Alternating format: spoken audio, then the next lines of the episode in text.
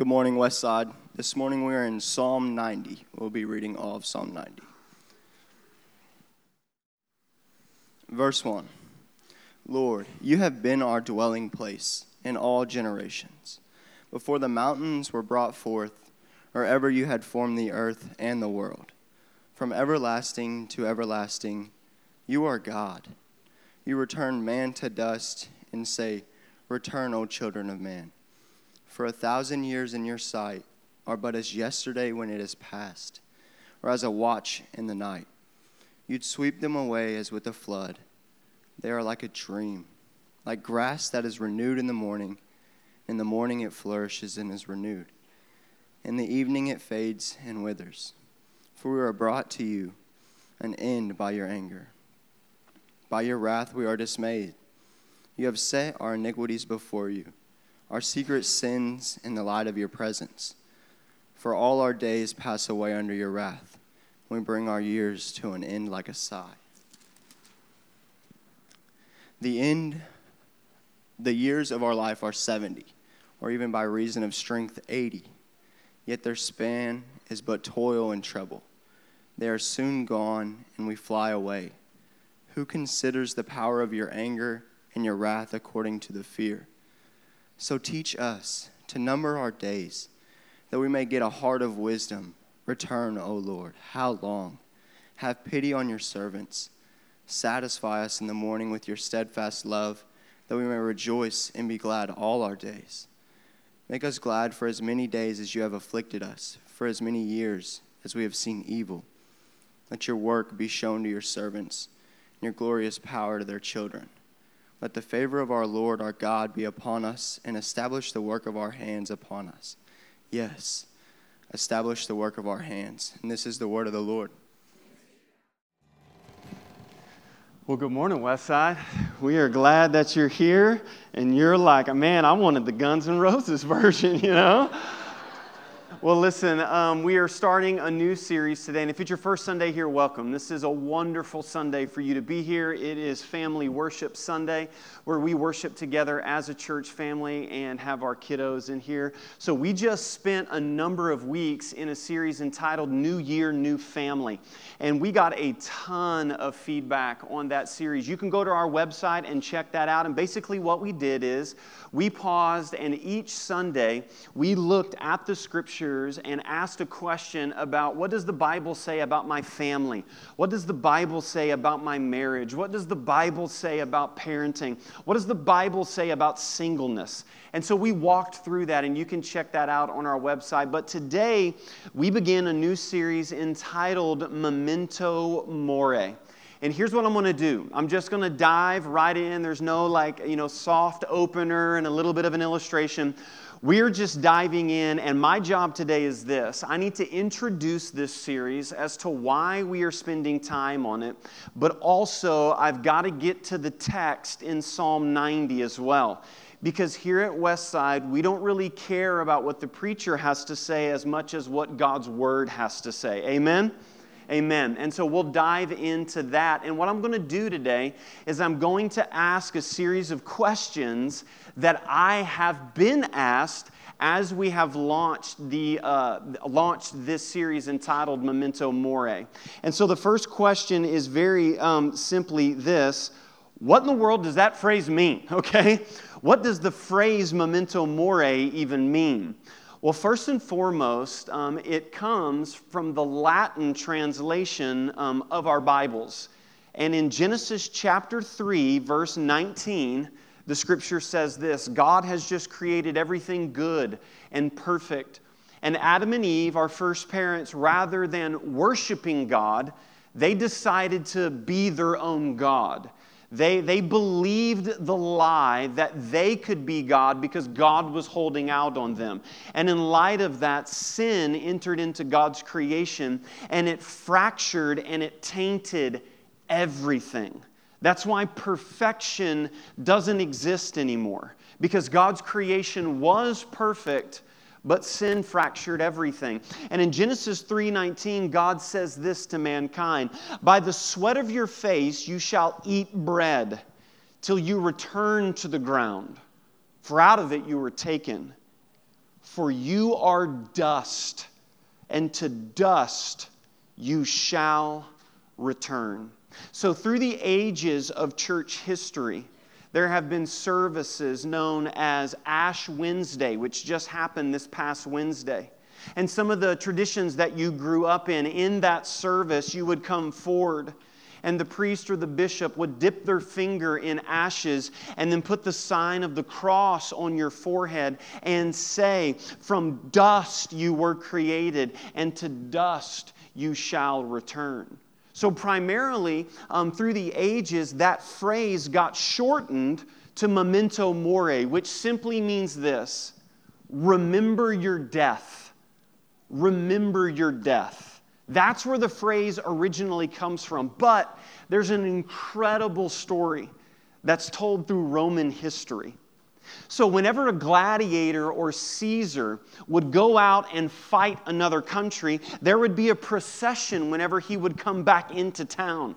There would be a great victory, and everybody would cheer for Russell Crowe because he just won the great gladiator, right? And nobody knew how to throw a party like the Romans did. But history records that as the gladiator, was riding in his chariot, and literally rose petals were being thrown and people were cheering, history records that there would be a slave in the chariot with the gladiator.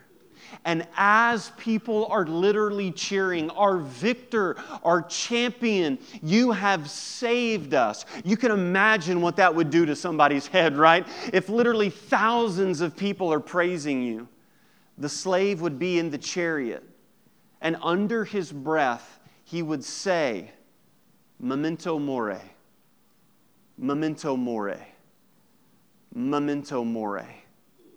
Remember your death. Remember that you are just a man. Remember that you will die. So, why are we going to spend all of this time leading up to Easter on a series about death? Now, we could have done a number of things, but I want to walk you through some very practical reasons why we're going to spend this time from now all the way up to Easter doing just that, remembering our death. Why, why would we do that? Well, the very first reason is this um, the church calendar. So there are thousands upon thousands of Christians that are worshiping and doing this very thing. If you didn't grow up in church, that's awesome, that's great. But we know through church history that the church has revolved around the life of Jesus. And the church calendar starts in Advent when we celebrate the birth of Jesus Christ. And then it moves into Epiphany which celebrates that Jesus is God. And then after Epiphany, it moves into the season known as Lent. Now, that's not the stuff that's on your shirt when you get them out of the dryer. What that literally means is it's the season for us to focus on the cross. There's this moment in the Gospels where it says that Jesus set his face towards Jerusalem. And then from that point on, he doesn't stop in towns. He doesn't spend a lot of time teaching. Jesus is going to Calvary. And thousands of years through church history, what we see is during this time of year, when we slow down and we recognize that Good Friday is coming and that the cross is central to our faith, we stop and we reflect on our own mortality. So, so that's a base reason why we're doing that. The second reason why we're doing that is really because of the past two years and the pandemic. I mean, I don't know about you, but there has never been a time in my lifetime like the past couple of years. It's been bonkers. And, and I don't even know if we've even had a time to pause and reflect about how this has impacted us. But literally, for almost a year, every morning and every night, various news stations would have a death toll and a death clicker at the top of the screen. Now, no matter what news or no matter what you listen to, that affects human beings every day. Literally, during the pandemic, Google released all of this data, and one of the number one things that was Googled was what happens to you after you die. Death was in the top 10 most Googled things over the past couple of years. And then, in light of that, not even trying to be political at all. We were locked away in our homes with our screens, and the video of George Floyd goes viral. And we watch with our eyes, and America splits in two. Now, not even the political implications. I think that we haven't even had time to process something like this. And what we watched was a tragedy. And then it almost seemed to get heightened again with the death of Kobe Bryant. And we see now that these people that we immortalize are very simply mortal. And so, over the past two years, death has been almost like the elephant in the room. It's been everywhere subliminally and then just right in our face. So, it's not just to pause and reflect because the church tradition tells us to do that, but this is something that we have all been experiencing, which leads me to the third reason. All of our shared experiences. Um, not just through COVID, but many of us in this room know people directly who have passed away. And many of us in this room struggled. And many of us, and many of you that I know, thought that you would be on that death counter because of the pandemic. But not just that. There has been something that has gone on over the past couple of years that me, as your pastor, I have felt. I feel over the past couple of years that I have stood by too many gravesides. And I've shepherded, and I've walked with you, and we've grieved together. These are real experiences that we've gone through. And then for my own family, we had an experience where death entered into our life, and our gaga was gone. And our whole world was turned upside down daily routines and daily phone calls. And everything changed. And in that process and in that season, one of the things that I realized was this our children had experienced that for the very first time the death of a loved one.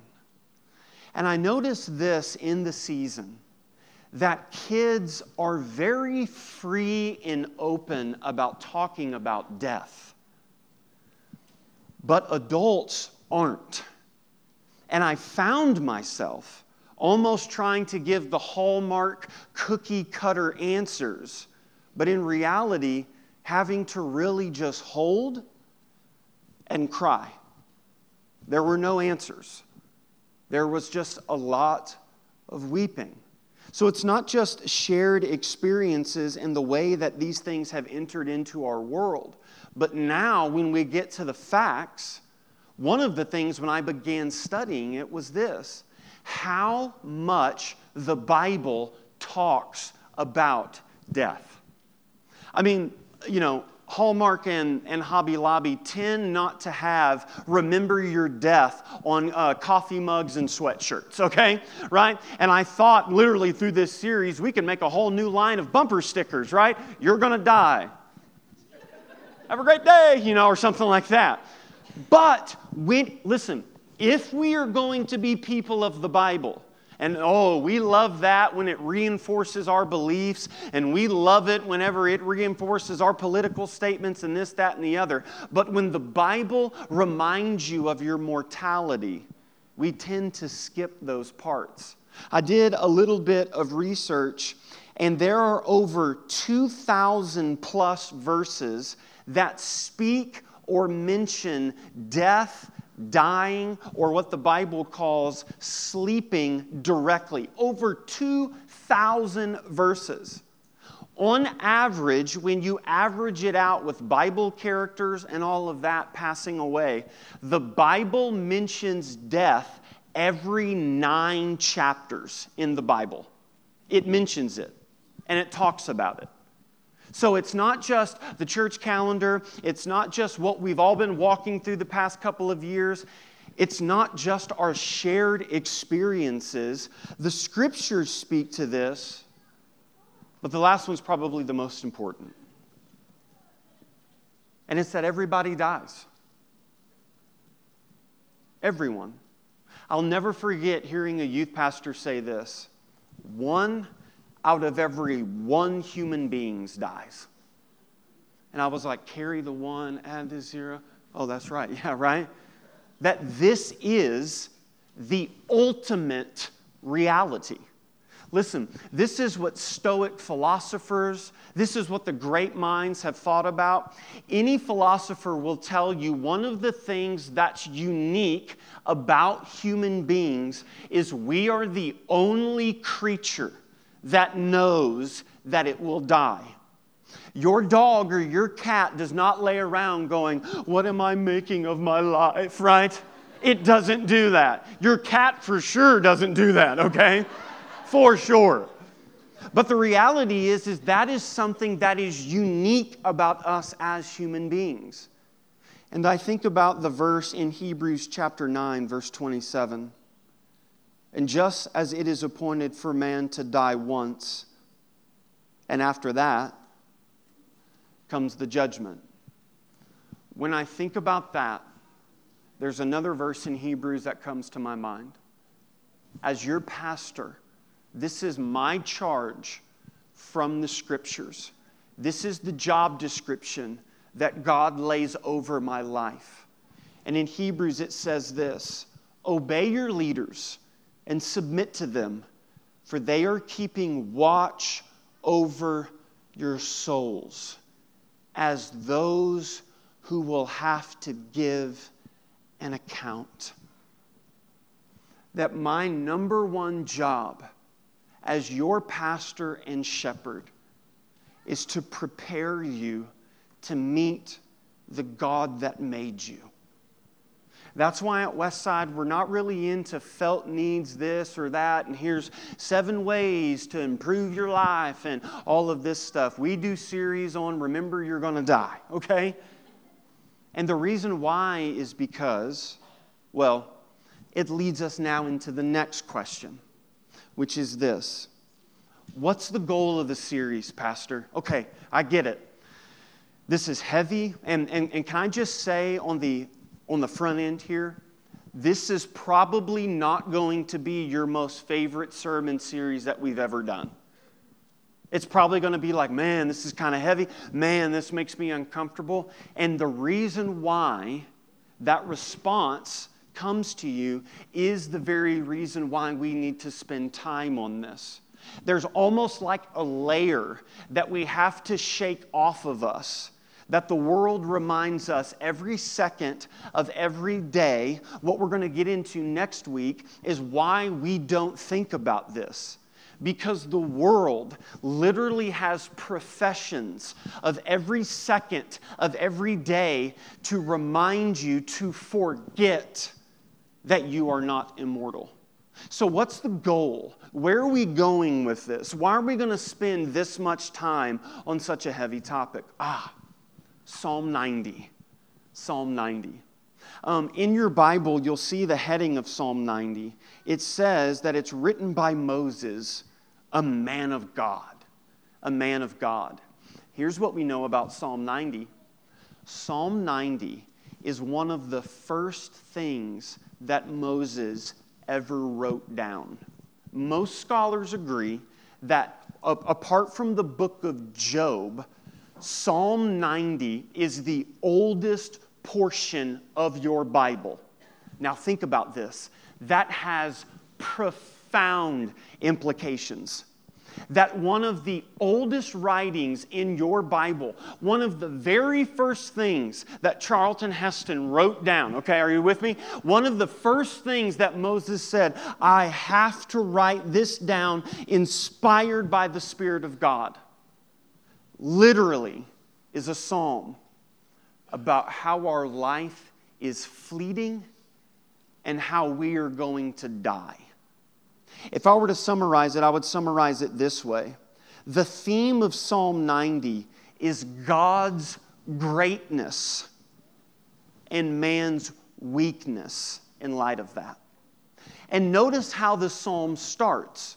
The psalm starts with God, it doesn't start with man. And, and can I just say something on the forefront? Every great theologian, whether it be John Calvin with his institutes or anyone who really wants to wrestle with the great questions of life, understands something that in order for you to get a grip on your life, some of you have come in here today for the very first time, and you're like, you know what? It's the start of the new year. I've got some stuff going on in my life, and man, I've lived a life. I've gone some places. I've seen some things. I've made some choices. Almost sound like a country song right now, right? You know, and, and, and I've done some things, and I know what life is not about, and I need to find out what it really is about. And so you've come in here, and if there's one thing that I can tell you, the wisest thing that you can do with your life is to not start with you because it's not about you. It's not about you. Your relationships, your job, your finances, all of that. The world screams at you 24 7 to satisfy you. And humanity has spent hours and millions and millions of dollars. And I don't know about you, but when I survey humanity, they look pretty miserable right now. We look like we are struggling. And what Psalm 90 says is don't start with you start with God. But in the psalm, he's doing something. Moses is showing us something through language. That's why we want your Bible in your hand. We want you to see this. Um, look at the first two verses, what Moses says, how he describes God. Lord, huh, that's great. It's literally the very first word. Lord, you have been our dwelling place in all generations. You know what's interesting? Moses is writing this while they're wandering in the desert. They don't have a dwelling place. But Moses is saying that God, no matter where you are, is your dwelling place. Hey, listen, can I get to preaching right now? This ain't even in my notes, but this is for free. Some of you feel like you are wandering, tossed to and fro, and you have tried to lay those expectations and those hopes on every relationship and every job and every everything. And this person's going to give me what I need, and this job is going to fulfill me. And now we got the house, and now we got the fence, and then we added on the sunroom. Got to have the riverboat and now we got the boat, and now we got, and you are constantly trying to satisfy that discontentment. And what Moses is saying very simply is this you start with the Lord. You start with the Lord. And then he describes him this way Before the mountains were brought forth, or ever you had formed the earth and the world, you are from everlasting to everlasting. You are, O God. Anytime the Bible mentions mountains, they're meaning, they're, they're comparing and contrasting. And what Moses is saying is that God is stable, that God isn't going anywhere, that God has always been literally from everlasting to everlasting. And then there's that very famous quote that a thousand years is literally just as a day in your sight. That's how Moses is describing the bigness and greatness of God. And then he describes us and mankind. And look at what he says the years of our life are 70, eh, or even by reason of strength, 80. Right? Isn't, this is incredible. Long before there was science and technology or anything like that, Literally, now doctors would average out that the average life expectancy is 79 years. Anything else over that is bonus, right? And Moses, long before anything, inspired by the Spirit of God, says, at best, you're going to live 70, maybe 80 years. Yet, Their span is but toil and trouble. Now, here it is. They are soon gone. And we fly away. Do you see what he's comparing and trusting? That God is from everlasting, that God remains, but yet we are so fleeting. And the reason why this is so important for us to understand well, listen, here's the goal. This is the big idea. This is why we're spending time on this. The goal of this entire series, the goal of this entire series is that by remembering our death, that we would renew our lives. I think we have the slide for that. By remembering our death, that we would renew our lives, that everything would now come in focus in light of our death. And Moses has this haunting phrase right there in verse 12. If there's a theme verse for us, it is verse 12.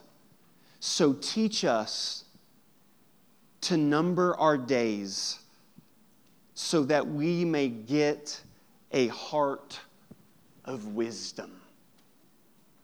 That's incredible. Did you know that this is the exact opposite of the world's wisdom?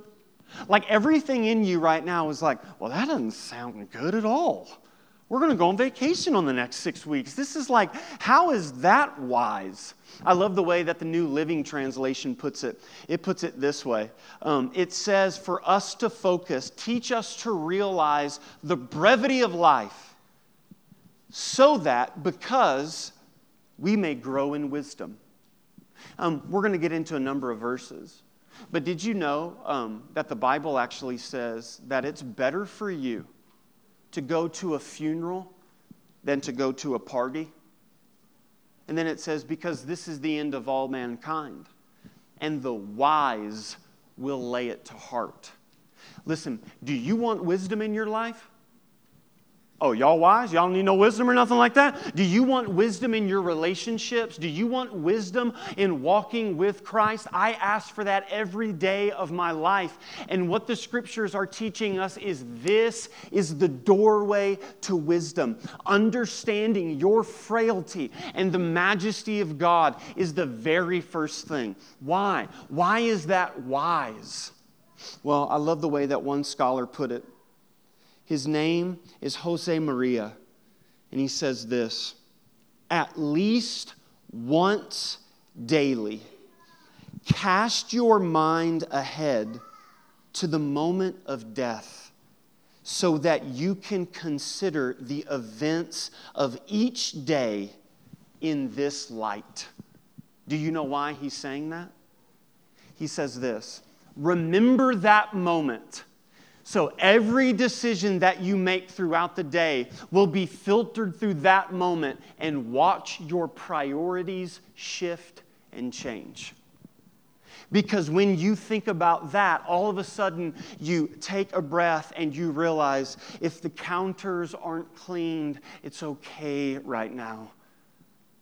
If I didn't get to drive by and drop off the thing, it's okay right now.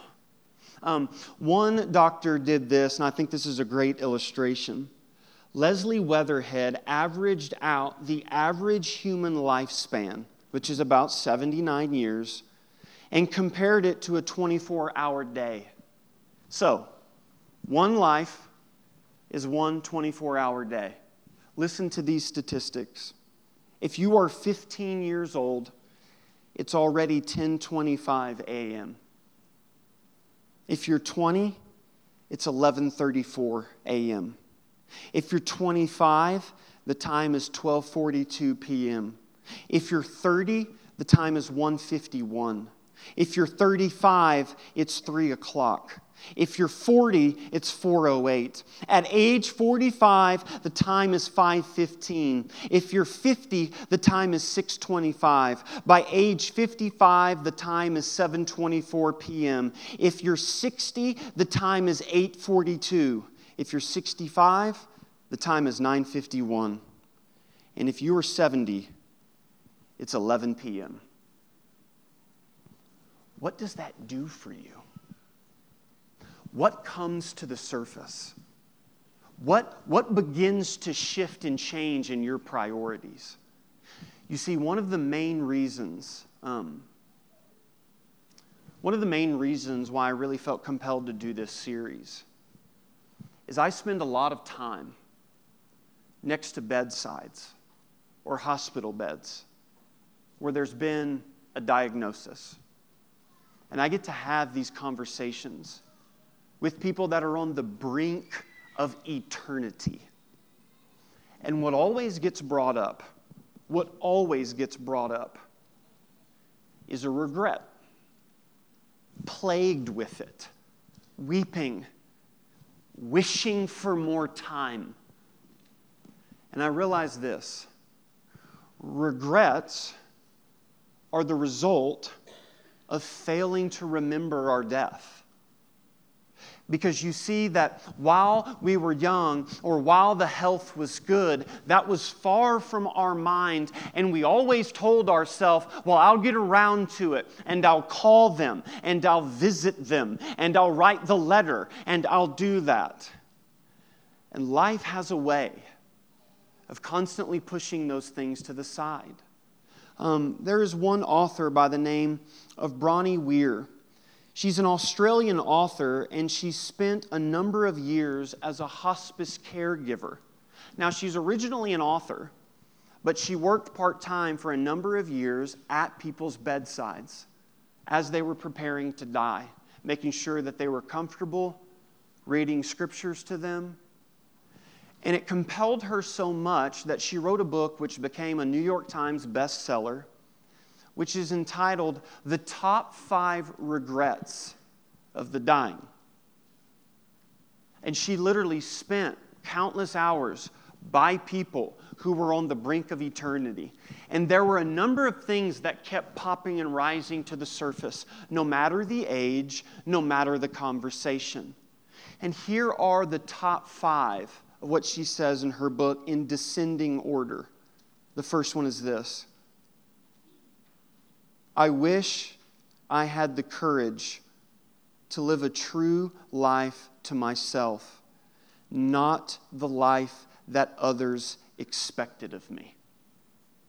I wish that I had lived a true life and not lived up to the expectations of everyone else. People said that often. Number four, I wish I hadn't worked so hard. She says in the book, she's never had a conversation with anyone who was so proud about those two weeks of putting in 100 hours. What they're asking is for that time back. Um, number three, I wish I'd had the courage to express my feelings of how I really felt and not just lived this yes, yes, and then riddled with anxiety every day. Number two, I wish I had stayed in touch with my friends. She said that oftentimes people at the bedside would tell stories very interesting. They would tell stories from about a middle school age on upwards. And there's actually a psychological reason because of that, is because at that age you tend to be the most carefree. You have responsibilities, but they're very little. And so you get to do what you want.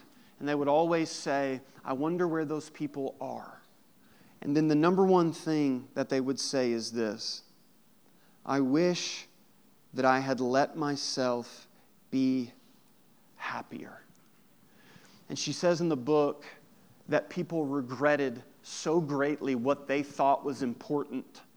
And now lying there, not knowing the amount of time, realizing how small that thing really is. Hey, listen, if we're going to be real, if we're going to follow Jesus Christ, if we believe the Word of God, if we believe that there is a God that has created the universe, and if we believe that we have inside of us a never dying soul, then we really need to look at these things. But here's what I want. As your pastor, how can I prepare us? What the goal is for me, what I want somebody who has gone through years at Westside and been discipled, what I want them to say is what the Apostle Paul said in the book of Philippians. As, as the Apostle Paul says, For me to live is Christ, but to die is gain. But to die is gain. How can we get there? I think we get there by learning to number our days. Do you know why I think the gospel um, doesn't hit us like it's supposed to? Why maybe Easter, when you think about it, is that thing that rolls around every year and we get excited, and then a few days later it tends to vanish and the shininess is gone. Well, I'll leave the words to one author in closing that says this We have no reason to hide from the truth about death in all of its ugliness. If death is not a problem, then Jesus won't be much of a solution. I need to read that again. If death is not a problem, Jesus won't be much of a solution. The more deeply we feel death's sting, the more consciously we will feel the gospel's healing power. The more carefully we number our days, the more joyfully we will hear that death's days are numbered too. And the more that we allow ourselves to grieve the separations that death brings into our lives the more fully we will long for the world in which He writes, He will wipe away every tear from their eyes, and death shall be no more. Neither shall there be mourning, nor crying, nor pain any more. Listen, I come telling you good news that death does not have the final say that Jesus is physically alive somewhere today. And the Bible says that He holds in His hands the keys of death and Hades. And there is a day, oh, there is a day when Jesus makes every wrong right and He breathes on the enemy and He throws them into the lake of fire. And from that moment forward, there's no more funerals. There's no more cancer. There's no more death. But until that day, we have to live this day. And we live every day in light of that day. So, how do we start? We're going to get into a number of questions. What happens to you after you die? Heaven. We're going to, we're going to talk about all of those things. But we have to start here first. So, I have a very specific application for you that I bet none of y'all are going to do this week, but I'm going to say it anyway, okay? The first one is this if you want to be a Bible person, do what Moses said. Spend 10 to 15 minutes each day this week meditating on Psalm chapter 90, verse 12. Teach us to number our days and just see where your mind goes to. Um, lastly, if you really want to do this, if you really want to go on this journey, write your own obituary. We have up here by the communion tables um, a prompting and a guide to help you do this. If you're in a community group, this is massively important for you to write that and to read that and to share that at group and to see what comes to the surface. Do you know what I believe from meditating on this series? Do you know what I believe will happen as we face death? I believe that there's going to be relationships that are going to be renewed and have new life. I believe that there are going to be people who are living in the hustle and bustle of every day, who are exhausted and filled with anxiety, are finally going to stop and meditate on that day and change how they live each day. This is the journey that we're going on. And Westside, I believe this that when we remember our death, God will renew our lives. Heavenly Father, we come before you today grateful for your word.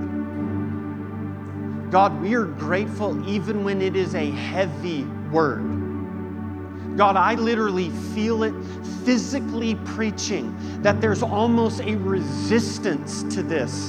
And I believe that what the enemy wants is for us to stay numb and to stay asleep and to let our lives pass us by until one day when we are laying on that bed and we say the I wish, I wish. Oh God, don't let it be. Don't let it be for the people in this room. May we echo and say what Paul has said to live is Christ, to die is gain. God, I pray that we would focus and live each day in light of that day. Holy Spirit, have your way with us. Empower us through the week as some of us sit down and actually write this out. I pray that you would speak. I pray that you would move. We are thankful that death does not have the final word, but Jesus is alive. We pray this all in the risen and mighty name of Jesus Christ. Amen. Amen. Would you stand?